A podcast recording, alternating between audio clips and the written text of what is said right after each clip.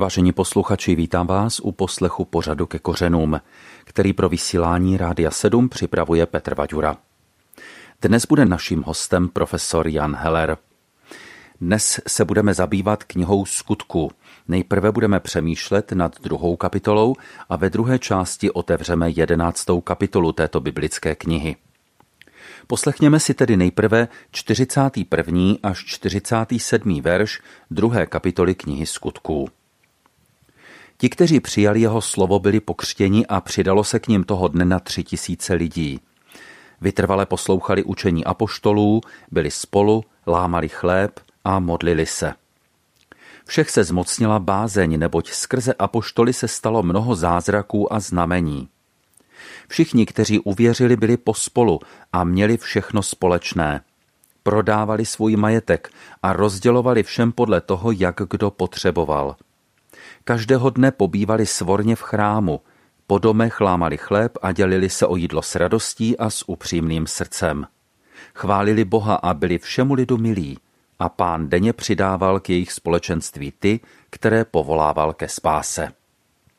Pane profesore, zde se několikrát objevuje to slovo společenství nebo společný. Existovalo i v době starého zákona něco jako společenství, tak jak je poznáváme tady z knihy skutků? Jistě. V době starozákonní patrně existovalo něco, čehož obměnu a zbytky nacházíme v islámu, kde se otec rodu stará o to, aby žádný v té rodině nehladověl. A to je podstata, kladná podstata patriarchálního zřízení.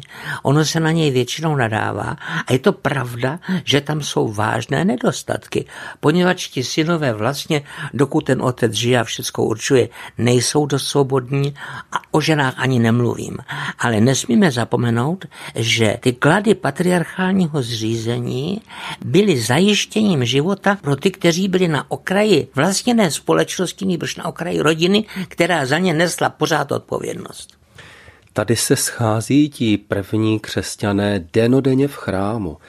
To je dost zvláštní, když si uvědomíme, že se jedná o jeruzalémský chrám, o centrum židovství, takže oni se vlastně považovali za součást Izraele. Vůbec se tam neuvažovalo o tom, že by měli tvořit něco jiného.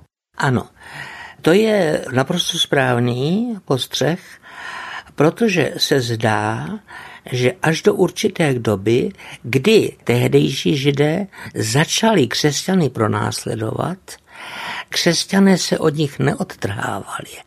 A teprve Pavlovská misie přišla na to, jakým břemenem je pro ty prozelity přišlé, ale neobřezané, jakým břemenem je pro ně obřízka, zákony o jídle, zákony o čistotě a tak dále. Takže se zdá, že máme v dějinách církve, teď to řeknu velmi zjednodušeně, dvě fáze. Ta první fáze je, kdy se prvotní křesťané považovali, mohli bychom říci, za horlivé židy, za ty nejhorlivější, protože očekávali příchod Božího království co nejdřív. To znamená, to, co je dělilo od ostatních důrazů, byla blízkost Božího království a propojení Božího království s dílem Kristovým. Ale oni se od židů oddělovat nechtěli a to vyznávali tím, že byli v chrámě. Pavlovi bylo dáno z Ducha Svatého rozpoznat, že ty určité obřady a zvyky, které ve starém zákoně mluvili, že neříkají to podstatné, když se obracejí a formálně předkládají řekům. A to podstatné je vědět, že tu je nad námi Pán Bůh, který nás má rád a který se zjevil v Kristu. A teď je třeba vykládat to způsobem, který je věrohodný a který zaujme. A o to se Pavel pokoušel a tím jakoby se vzdálil těm, kteří trvali na doslovném znění zákona. Takže když se podíváme na církev, tak v čem můžeme najít to důležité odlišení od židovství? Rozhodně je to role Krista. Protože určité etické principy, třeba láska k bližnímu, láska k Bohu, když to Ježíš říká, to jsou obojí dvojí citáty ze starého zákona.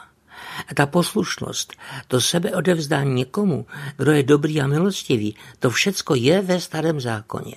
A to, že přijde někdo, kdo bude pro nás důležitý a kdo vstoupí do role beránka, to je tam taky Izáš 53. Ale rozpoznat toho, který přijíti má, víte, cituju Jana Křítele, v Ježíšovi, to bylo pro Židy těžké. Proč? Protože on místo, aby všechno napravil a Říman je vyhnal, tak říkal, napravujte to láskou. Napravujte to tím, že se otevřete lásce, že se otevřete Duchu Svatému, poněvadž první díl Ducha Svatého je vždycky láska. Ta se taky špatně napodobuje. Tady je velmi zvláštní, že ten pisatel, který to psal, tak si dal skutečně práci, aby pečlivě vylíčil vnitřní atmosféru toho společenství. Tady to nejprve charakterizuje tím, jak vytrvale poslouchali učení apoštolu, byli spolu, lámali chléb a modlili se. Ale potom je tam ještě další rozměr. Znovu se opakuje, že byli pospolu a že měli všechny věci společné. Čili to byl takový první komunismus, jak se to někdy označuje. A mě zajímá, jestli takto vypadaly všechny ty první křesťanské sbory a společenství. Asi ne. To, že by měli všechny věci společné, se líčí jenom u Jeruzalemského sboru a to ještě ne u všech poněvadž když měl někdo majetek, mohl si ho nechat a přispívat do sboru, jak mu svědomí velelo. Více, méně, jak mohl. Když někdo měl majetek a ten majetek speněžil a odevzdal apoštolům, pak se tím zároveň vydával na péči a nepéči zboru. Čili zdá se, že jeruzalemská obec křesťanská žila jakoby intenzivně vstříc tomu, který má přijít brzo a skrze toto očekávání přicházela z hůry ta schopnost vzdát se jakéhokoliv sebezajištění. Jádro věci je ovšem v tom, že takhle se dá žít jenom mezi těmi, kteří sama sebe vnímají jako rodina. Tatínek dá synu tolik, kolik potřebuje. Syn pomůže tatínkovi, jak tatínek potřebuje. V tom okamžiku, kdy se nevnímají jako rodina, tak ten komunismus nefunguje. A ten problém je v tom, že když tedy je jakékoliv společenství spojeno jinak než vírou, tak ten komunismus nemůže fungovat a je to pošetilost a zkrat. A když lásku nahradíme nenávistí a třídním bojem, tak to nemůže dospět nikam jinam, než k obrovskému krachu, který jsme viděli aspoň naše generace. Pane profesore, když se někdy mluví o prvotní církvi, není to taky mýtus? Existovala vůbec nějaká prvotní církev, k jejímž ideálům nebo podobě bychom se nějak mohli upínat? To je veliký problém. To jste otevřel velmi citlivou otázku, která se samozřejmě také týká vnímání písma. Ti lidé, kteří ho berou doslova a se kterými se nemůžeme, aspoň já tedy nemůžu, tak příliš stotožnit, vykládají, že skutky apoštolské jsou přesný popis historických událostí. Jiní řeknou, to je všecko vymyšleno. Já jsem někde trošku uprostřed. Já mám za to, že nějaké takové události se dály ale jsou převyprávěny tak, aby jejich poselství se dostalo do popředí a oslovovalo. Tomu říkáme odborně tradiční proces. Čili všechny látky, které máme v celé Bibli, podlehly tradičnímu procesu, některé méně, to znamená, jsou blíž tomu, jak to tenkrát někde bylo, třeba taková posloupnost královská nebo tak, a některé pochopitelně více, že ale důležité je, že ta historičnost, respektive referátovost, není kritériem, nýbrž kritériem je, že nás to oslovuje. A z toho vyplývá, že ten tradiční proces byl řízen duchem svatým a že duch svatý sice nevedl pero apoštolů nebo svatopisců, ale vedl jejich mysl, aby to vyložili takovým způsobem, aby nás to oslovovalo. Tady je napsáno, že všichni, kteří uvěřili, byli pospolu a pak to už jsme o tom mluvili, měli všechny věci společné. Ale mě zajímá to, že oni uvěřili. Mohli bychom se ptát, jak je možné, že uvěřili. A to se dá říct dvojím způsobem. Buď to to mohu říct víceméně dogmaticky. A pak bych to řekl tak, že to byli lidé, které přemohl duch svatý, tak, aby začali vidět svůj život ve světle božího zraku. Mohl bych se to pokusit popsat ze strany člověka. Není to přesné, rozumějte, je to zase všecko jen takový souhrný, sumarizující pohled. Většinou to bývá tak, že člověk je v koncích a neví, jak dál. Takový ten obraz, který si sám vytvořil o světě a o svém životě a o tom, co je štěstí a smysl života, nebo třeba to, že vůbec není, mu popraská. A teď stojí v troskách a teď ho skrytě Duch Svatý, třeba někdy skrz nějakého přítele, pohne k tomu, že začne prosit.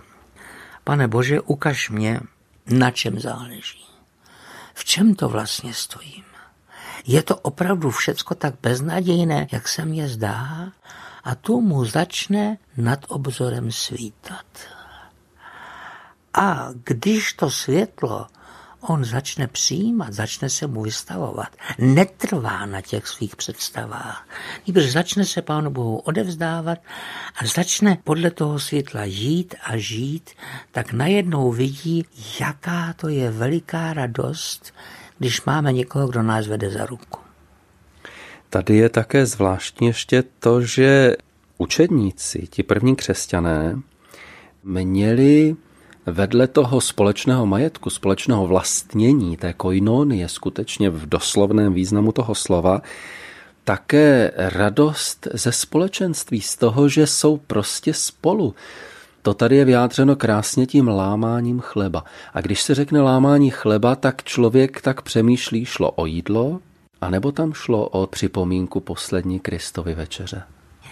Já myslím, že šlo o obojí že u těch prvních křesťanů takových rizích a naplněných tím očekáváním, že to vypadalo tak, že kdykoliv jedli, tak říkali, no pan Bůh nám pořád ještě dává co jíst. Vždyť to je skvělý, to je úžasný. My nehladovíme jako spousta lidí kolem. Nezapomeňte, tenkrát bylo obrovské procento lidí otroci, kteří opravdu žili na pokraji hladu. A jestliže se tedy měli opravdu rádi a považovali se za někoho, s kým budou v radosti trávit věčnost, ona se asi věčnost nedá trávit, to je obraz. Ale rozumějte tak, jak to myslím. Tak jim to bylo výsadou být spolu. A tohle se zapomíná a dnešní křesťané z toho dělají povinnost – Někteří, že, moralizují, některý faráři se podobají spíš pastýřskému psu, který obštěkává stádo, aby se mu nerozkutálelo. Kdežto pastýř praví je vede na takovou travičku, že jim to chutná a mají co jíst. Tady není ani stopa ještě po nějakém institucionalizovaném křesťanství, Tady skutečně bychom spíš mohli říct, že to je společenství, než že to je nějaká církev hierarchizovaná a podobně. A já nechci teď mluvit o tom historickém vývoji, jak k tomu došlo a jaký je stav dnes a jaký byl stav v dějinách. To celkem všichni asi víme.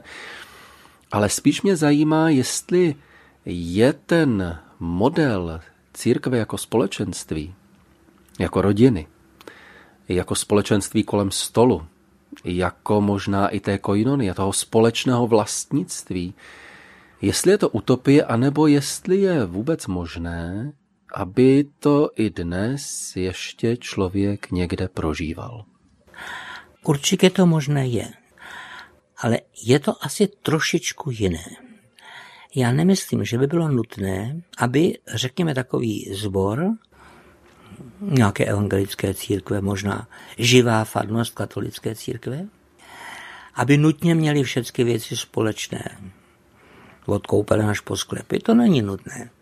Ale je nutné, aby měli se tak rádi, aby mezi nimi nikdo netrpěl nouzí. A teď, když se na ně budou ti ostatní dívat, tak budou říkat to, co říkali překvapení římané, když viděli křesťany v arenách. Podívejte se, jak se milují. A to je asi nejvážnější podnět. Víte, někdy se dělala a dělá dodnes. Misie tím, že se říká věř v Pána Ježíše a budeš spasen ty i dům tvůj. Jsou chvíle, kdy se to říct musí. To já nepopírám. Ale když to řekne někdo, v kom ta boží láska Kristova rozlita není, tak je to nevěrohodné. Když to řekne někdo, z koho ta láska svítí, tak to najednou začne přitahovat. Možná, že jeden z takových velikých příkladů je Meň. Aleksandr Meň. Přesně tak. Nedávno byla o něm docela hezká reportáž v rádiu, jak neříkal nic překvapivého, ale žil to, co říkal, až ho nakonec zavraždili sekirou. No ale i na tom Alexandru Meňovi a nakonec tady si to čteme i na těch apoštolech, prvních učednících, je velmi důležité, že to není jenom jejich vlastní aktivita, snaha, dobrý charakter a já nevím co všechno, ale že tam z nich prozařuje, prosvítá to boží jednání. A nakonec ono i ten misijní rozměr církve, tady je napsáno, a pán denně přidával ke jejich společenství ty, které povolával ke spáse. Ano, já s tím naprosto souhlasím a dokonce se mě tohle to zdá důležité připomínat. Víte, ukázat, že žijeme z boží lásky, je závažnější, než cokoliv vykládat. Příklad je ve skutcích. Oni svědčí o Kristu, dějí se věci a oni si je pozvou a poštoli a říkají, jakou mocí tyto věci činíte, jak je to možné, že to dokážete vydržet. To už se neptají po vidinách. Když někdo řekne nějakému nevěřícímu, podívej se, já mám pána Ježíša, jsem s tím blažený, tak ten druhý říká, no to jsi něco namluvil. No? Když to, když z nás z naší vzájemnosti, z našich kontaktů svítí boží láska, tak to znamená, že s námi hýbá něco, co ten druhý ještě nepoznal. My víme, že to je Duch Svatý, než Duch Svatý je původcem vší pravé lásky. A já bych s Ránerem, víte, tím katolickým významným bohoslovcem, dodal, že i tam, kde lidé neříkají pane, pane, ale žijí třeba nějak nevědomky z boží lásky, jsou obětaví, lásky plní, že jdou cestou Kristovou. Všimněte si, říkám to opatrně, jdou cestou Kristovou. Ráner jim říká anonymní křesťané a někteří se proto pohoršují, některým se to líbí. Já nepotřebuju aby všichni byli nějak jaksi formálně v církvi.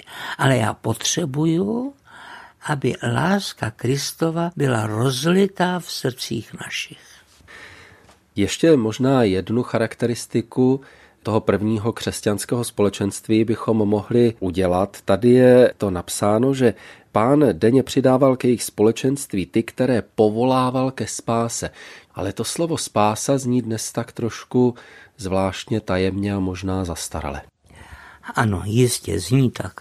A mnozí bohoslovci a kazatele a takoví jaksi lidé, kteří chtěli přiblížit tyhle věci lidem, se zamýšleli nad tím, jak ho říct jinak. Hebrejský termín jáša a řecký termín sodzein znamená ovšem v původním a nejzákladnějším významu vysvobodit. A může to být vysvobození nejrůznější. Vysvobodit z otroctví, vysvobodit od falešných představ, vysvobodit od modlářství, které nakonec člověka spoutá a vrhne ho někam, kde mu dobře není. Takže to slůvko vysvobodit je dobré. Ale my zase, asi tak jako někteří Ježíšovi současníci, ho omezujeme jenom na tu tělesnou, respektive horizontální rovinu, Stejně jako to slůvko spasit omezujeme na tu duchovní rovinu, se kterou lidé nechtějí nic mít. Jak to říct ještě jinak? Kde je kořen našeho hříchu?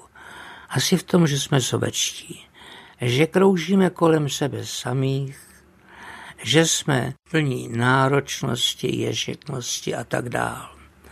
Takže já bych řekl vysvobodit, ale dodal bych od soběstřednosti nebo od sobectví. To je spasit. Spasit není jenom, když někoho člověk v jeho pocitech vezme do nebe a on se teď začne radovat, jak se to tam všechno krásně leskne. Já mu to neberu, někomu se leskne pak všecko a někomu se neleskne nic. Ale je to naopak člověk, který sám sebe ztrácí z očí a vidí před očima bližního, poněvadž skrze bližního vidí Boha, Krista. A to je pravé spasení, když člověk takhle přestane kroužit. A to je zároveň také vznik společenství a to je řekl bych, pečeť Ducha Svatého, který toto společenství vytváří, nebo jinak řečeno to tež, který nás uvádí do pohybu ze sebe samých vůči těmu druhému a pak je tedy Duch Svatý opravdu ta láska otce k synu a syna k otci, která nás bere do téhož pohybu. Ve vysílání Rádia 7 posloucháte pořad ke kořenům, jehož hostem je profesor Jan Heller. Ve druhé části pořadu budeme přemýšlet nad jedenáctou kapitolou knihy skutků. Přečteme si úsek od prvního do osmnáctého verše. O tom, že i pohané přijali slovo Boží, dověděli se apoštolové a bratři v Judsku. Když přišel Petr do Jeruzaléma, začali mu bratři židovského původu vyčítat. Navštívil si neobřazané lidi a jedl s nimi. A tak jim to Petr začal po pořádku vysvětlovat – byl jsem v městě Jope a právě jsem se modlil, když jsem ve vytržení mysli měl vidění. Co si se snáší dolů a podobá se to veliké plachtě, kterou spouštějí za čtyři cípy z nebe. Zastavila se právě u mne.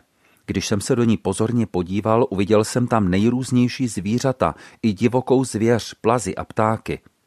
Uslyšel jsem hlas, který mi řekl, vstaň Petře, zabíjej a jes.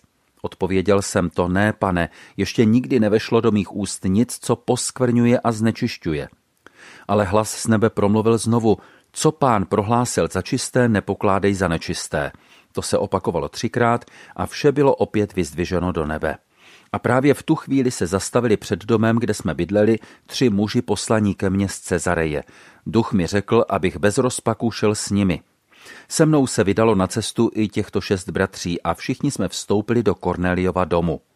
On nám vypravoval, jak se mu v jeho domě zjevil anděl a řekl mu, pošli někoho do Jope a pozvi k sobě Šimona, kterému říkají Petr. Co on ti poví, přinese spásu tobě i tvé rodině. Když jsem s nimi začal mluvit, se stoupil na ně duch svatý, jako už na počátku se stoupil na nás. Tu jsem si vzpomněl na to, co řekl pán. Jan křtil vodou, ale vy budete pokřtěni duchem svatým. Jestliže tedy jim Bůh dal stejný dar jako nám, když uvěřili v Páne Ježíše Krista, jak jsem já v tom mohl Bohu bránit? Po těch slovech bratři už nic nenamítali, ale velebili Boha, tak i pohany povolal Bůh k pokání, aby dosáhli života. Pane profesore, dnes máme před sebou jedenáctou kapitolu knihy skutků, ve které hrají poměrně důležitou roli čistá a nečistá zvířata. Pojďme se trošku zamyslet právě nad touto kategorií. Jak je smysl toho čisté a nečisté? Ty kategorie mají eh, své kořeny v pěti knihách Mojžíšových, někdy říkáme zákonu Mojžíšovu, a to speciálně ve třetí knize Mojžíšově, která se jmenuje Levitikus, protože to je sbírka nařízení pro levíty, kněží a bohoslužby. Ale tam jsou pochopitelně i věci, které zavazují Izraele jako celek. A mezi ně patří oddíl, který nazýváme zákon čistoty. A ten pojednává o tom, co je čisté a co je nečisté. Jsou tam především opatření která se týkají jídla, ale třeba dotyku mrtvoly a jiných věcí, které jsou zakázány. Já jsem se s těmi zvířaty dost podrobně zabýval, když jsem o tom psal i nějaké články, ale už je to dávno, a vyšlo z toho dost jednoznačně, že všecka ta zvířata, která jsou tam zmíněna, měla vždycky nějakou roli v pohanských představách nebo kultech, které obklopovaly Izraele. Některá zvířata byla považována za posvátná, takže dokonce byla stotožňována v Egyptě s bohy, že někteří egyptští bohové měli zvířecí hlavy. Některá zvířata byla takzvaná znaková, čili emblémová zvířata bohů, to se týká právě Mezopotámie, ale zase ještě jiná zvířata byla třeba totemová zvířata některých nomádských kmenů a konkrétně s nimi byly spojeny některé výrazné pověry. Například vepř nebo také králík má mnoho mladých. A ti pohané si představovali, že když budou jíst vepře, získají do sebe tu plodistvou sílu, která v tom vepři je. To by samozřejmě byla důvěra v nějaký špatný mechanismus, ale ono je to hlubší. Ten vepř hrál významnou roli v kenaánské mytologii a jakýsi božský vepř nebo božstvo v podobě vepře dodávalo přes ty konkrétní vepře tu plodivou sílu těm, kdo ty vepře baštili. Takže bylo nutné, mělo-li se zakázat uctívání této plodivé síly, obvykle stělesňované v postavě Baalově, tak bylo nutné zakázat prostě jíst vepře. Dneska bychom řekli, nevěřte na ty přírodní mechanismy. To, co je opravdu k požehnání člověku, to přichází z hůry. Je to dar hospodinův. A tam, kde si z imanence chcete vydestilovat transcendenci, tam jste na špatné cestě. Nejen, že vám to nebude fungovat, ale časem si ještě natlučete. Takhle se to tenkrát vykládat nedalo a tak se prostě vepřové zakázalo. Někdo se bude pomocí hodu stotožňovat třeba s nějakým jiným bohem nebo s nějakou jinou božskou silou. Čili zatím vším je náboženská výhrada, která říká těmto bohům, těmto principům, těmto vztahům, těmto magickým postupům prostě nevěřte. Čili ty jídelní předpisy, jak jsou konkrétně v Levitiku 11 a pak ještě znova zopakovány v knize Deuteronomium, mají svůj demitizační, odbájeslovňující účel, cíl nebo pozadí. Co se stane, když je člověk znečištěný? Co to je ta kategorie nečisté? To je kategorie, která znamená, že člověk prorazil ten kruh, který vyhradil Bůh pro ty, kteří mu patří. Bůh je oddělený od všeho nečistého, proto čistota není především mravní, to až druhotně, ale čistota znamená, že čistý je Bůh a ti, kdo mu patří, kdo jsou mu zasvěceni. A ti mají-li zobrazovat svými postoji, svým jednáním tohoto čistého hospodina, nemohou se dopouštět ničeho nečistého. Mravně tomu rozumíme. Když někdo krade, vzpomeňte na desatero nepokradeš, tak hospodina nezobrazuje. Tenkrát ovšem byly některé postoje spojovány s některými výpověďmi kultickými. Například sexualita, která je samozřejmě dar boží, a když je správně regulovaná, tak se stává až i znamením požehnání děti. V okamžiku, kdy se stane v lidských rukou nástrojem, jak si získávat božskou moc tvoření a pložení, tak vede od Boha. A to, co vede od Boha, to, co proráží tenhle okruh daný tím, že máme k Bohu ukazovat, máme ho zobrazovat, máme být jeho nástrojem, to nás vede pryč do vzdálení, ve kterém se Bůh ztrácí nám, jako bychom se i my ztráceli Bohu. My dnes víme z křesťanského hlediska, že i když někdo se Pánu Bohu vzdálil, Pán Bůh k němu má pořád blízko. Ale on má k Bohu daleko. Když jste uvedl ten příklad sexuality, tak tam třeba znečišťuje dotyk s menstruující ženou nebo muž, který má výron semene, je nečistý. Souvisí to nějak s náboženstvím tohle také? Ano. Souvisí, poněvadž krev menstruující ženy byla užívána v magii. Čili dalo by se říci, že ty předpisy, které regulují i sexualitu, i to náboženské opojení určitými pokrmy, že chtějí člověka zachovat ve střízlivé zdrženlivosti ve které nepropadá iluzím těchto pohanských kultů, že se jídlem mohou dopravit o něm bohům blíž. Tady v tom textu, který my si dnes čteme, ale je ještě jeden rozměr, a to je ten rozměr stolování z pohany, nebo hod přímo z pohany. Pojďme si ještě tohleto vysvětlit. Ano, v tom byl hlavní problém ve starověku, a to zvláště předklasickém, má každé společné stolování více či méně ráz svátostného hodu. O stolování s Bohem mluví podrobně Exodus 24, kde tam ti starší izraelští přímo jedli, rozumí se s Bohem. Ale máme ohlasy i v Novém zákoně. Třeba v epištole k Římanům píše apoštol, kdo jí pánují, nebo první korinským, výhrada. S takovými ani nejeste. A právě přitom bylo závažným sporem to maso modlám obětované. Podezření vůči Petrovi spočívalo v tom, že možná, řekli si ti staromilci, ten společný hod z pohany byla vlastně účast na pohanské pobožnosti. A tak se na to Petra ptají. Zajímá je především, co se jedlo, to jest, zdali byly dodrženy předpisy Mojžíšova zákona a Petr říká především, Bůh to všecko připravil viděním, které předcházelo všecko další.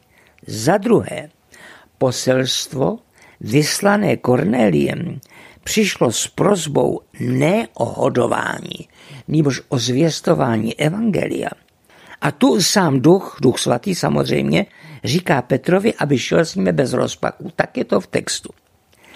Další. Po příchodu Petra a jeho doprovodu se nejdřív káže. Ten doprovod šest bratrů je dvakrát tři a tři jsou světkové. To jsou, jako bychom řekli lidově, tuplovaní světkové.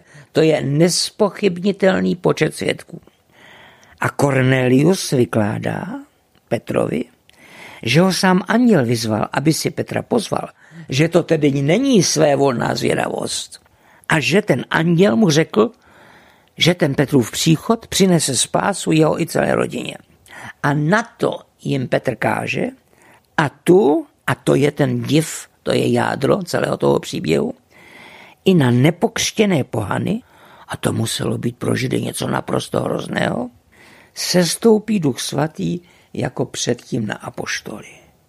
Hrůza, horribile auditu, by řekli staří latěníci. To je zřetelný boží zásah přes hranice všeho toho, co se dá čekat. A co se v takové, víte, té tehdejší slušné náboženské společnosti uvažovalo. Ale oni to nakonec tedy vzali, oni se tím nechali přesvědčit. Ano, ale ještě se podívejme do toho textu. Petr jim ukazuje, že tedy nikoli lidé, nikoli lidská své vole, ale sám Bůh prolomil hradbu zákona. A o tom se krásně a podrobně píše v epištole k Efeským, druhá kapitola, 11. až 18. verš. Řeknu jenom kratičce jádro. Kristus dvojí spojil v jedno, pohany a židy. Když zbořil zeď, která rozděluje a působí svár. Svou obětí odstranil zákon ustanovení a předpisů, aby z těch dvou, židů a pohanů, stvořil jednoho nového člověka, nové tělo Kristovo církev. A tak nastolil smír. A tak v něm smíme, říká tam apoštol, my obojí, židé i pohané, v jednotě ducha, ducha svatého, stanout před otcem. A to se tady stalo. Takže ti, kdo jsou již pokřtěni duchem, jsou samozřejmě křesťané, i když nebyli pokřtěni vodou.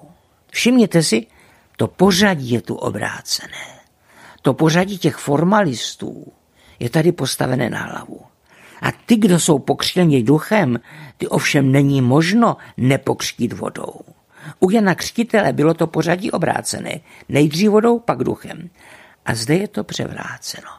Poněvadž teď už byl dán duch svatý, ale ten duch svatý nebyl dán jenom té ohražené hrce apoštolů, jak si to představovali někteří v Jeruzalémě, nebož ten se rozlévá dál a dál, tak, jak to zaslibovali starozákonní proroci.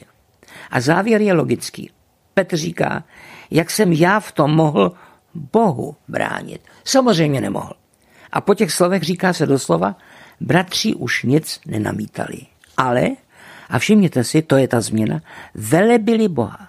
Samozřejmě, že to říkají v údivu, ale v údivu radostném, tak i pohany povolal Bůh k pokání, aby dosáhli života. Zásadně za to. To není nic tak příliš nového. Už k Janu Křtiteli u Jordánu chodili nejen židé, ale římští vojáci, tedy zřejmě pohané. A co dělal Jan Křtitel? On je křtil. Ale zde jsme ovšem na významném přelomovém místě knihy skutků apoštolských. Zatím v těch prvních jedenácti kapitolách se vše točilo kolem Jeruzaléma.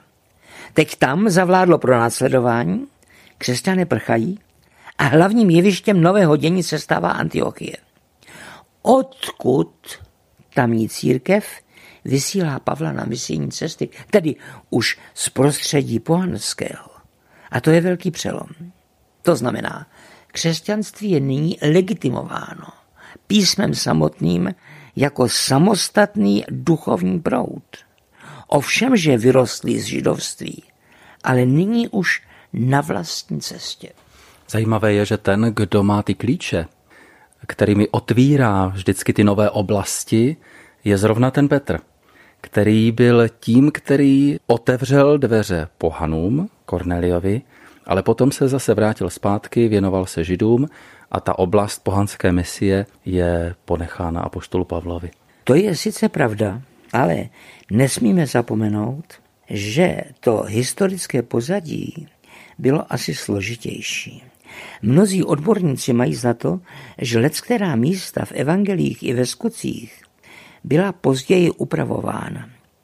A jsou tedy druhotným ospravedlněním té koncepce, chcete-li Pavlovské, která po roce 70 po pádu Jeruzaléma historicky zvítězila. Je to správné? Kde je pravda? Ježíš sám už určitě otevírá dveře přes formalizovaný zákon jako hradbu kolem tehdejší židovské zbožnosti. Tím už je on sám problematizuje. A pravověrní židé dodnes Ježíše snášejí dost těžko. Co v této situaci apoštol Petr? Na to jste se ptal. Podle Pavla Galackým, druhá kapitola, byl Petr alespoň na počátku spíše představitelem konzervativnějších, tedy k exkluzivitě tíhnoucích židokřesťanských kruhů. To potvrzuje i první korinským, první kapitola. Právě proto je v pavlovsky orientovaných skutcích důležité vyprávět o Petrovi takovou příhodu, která ho posune blíž směrem k Pavlovi a to prolomení hráze přičíst jemu. Víme to, že jmenovitě v římskokatolické pozdější hagiografii se s obou dvou stala nerozlučná dvojice Petr a Pavel. Příhoda ze skutků, kterou jsme si četli, samozřejmě může mít historické jádro.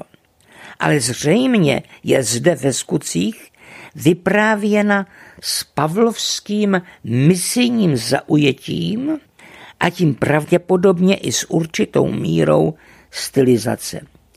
Pokusit se z ní však vyloupnout historické jádro je tu proti záměru tradice, která nás nechce orientovat naspět, jak to kdysi přesně bylo, nýbrž kupředu, že sám Petr jakoby příklad udělal první vstřícný krok. Co je tedy podmínkou spásy pohanu? Cornelius je pohan.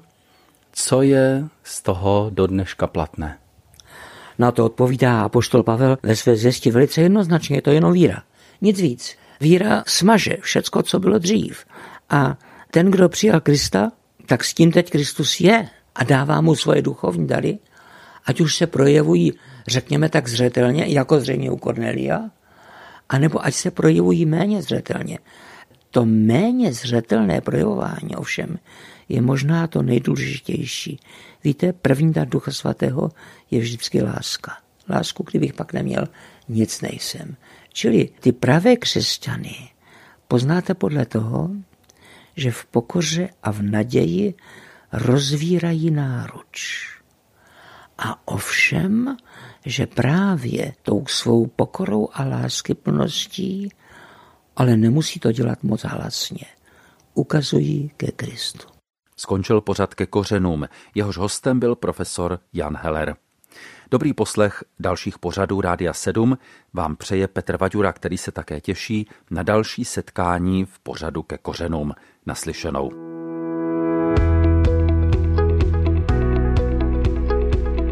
Podcast vznikl na Rádiu 7, které žije z darů posluchačů. Pokud nás budete chtít podpořit, budeme rádi.